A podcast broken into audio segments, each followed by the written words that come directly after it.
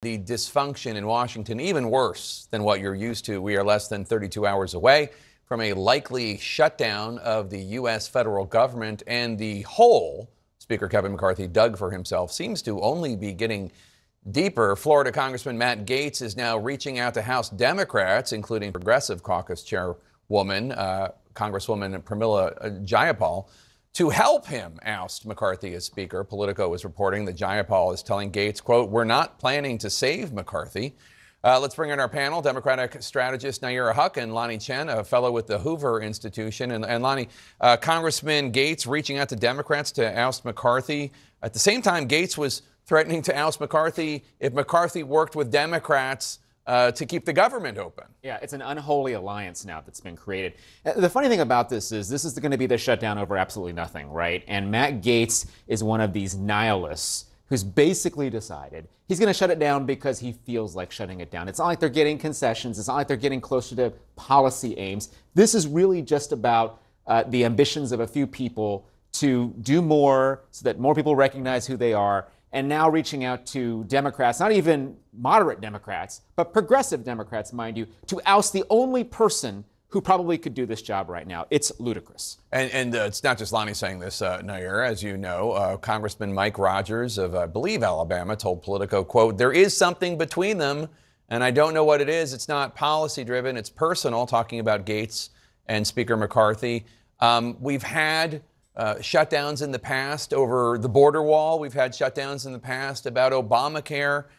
I'm not quite certain what this one is about, although it certainly the animus between Gaetz and McCarthy is definitely a role playing and a role. It's going to be really challenging to explain to the American public why the government is shutting down. They are the party in power right now in Congress, and they cannot have a message about helping the American people at this time. 90% of Americans have savings.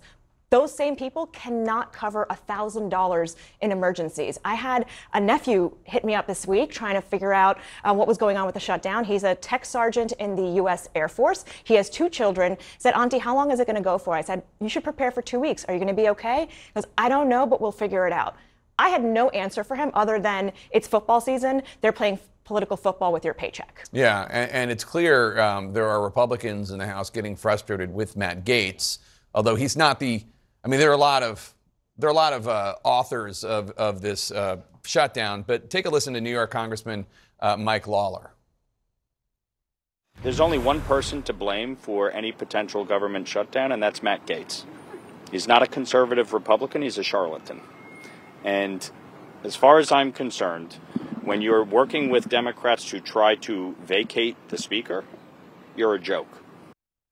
Do you think Gaetz is entirely to blame?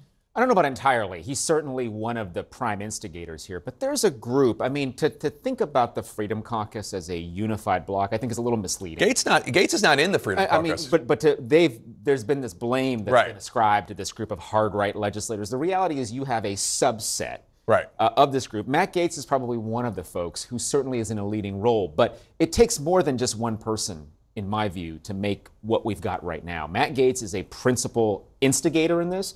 But the notion that he alone is responsible, I think, is probably a little bit generous to him. And Nayyera, um, how do you how do you think Democrats should play this? Just sit back and, and let them kill each other? Listen, there's not much power that Democrats have in Congress right now other than standing up for the principles and ethics and values of the institution. So they are. They're going to let uh, the Republicans who wanted the speakership so badly uh, manage this and figure this out on their own. One of the things that's so weird about the shutdown is even this bill that failed, that McCarthy put forward, was not going to avert the shutdown. I mean, that's what's so strange about it, right? McCarthy had cut a deal with the Senate and the White House in, I think, May. And then he was getting pressure from his hard right caucus that you, he was agreeing to too much spending. And so he walked away from the deal that he himself agreed to.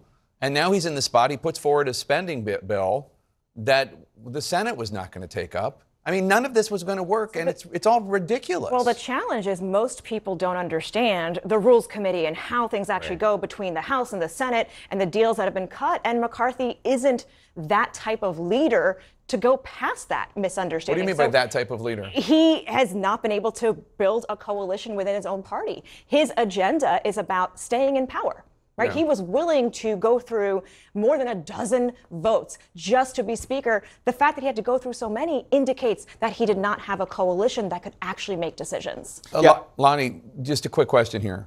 Speaker McCarthy, weakest speaker you've ever seen, or, or what do you think? I think he's been dealt the hardest hand of any speaker I've ever seen. I don't think it's fair to say he's the weakest speaker. I think, in fact, again, he's the only person in the current situation that can even deal with this group. And we'll see if he can.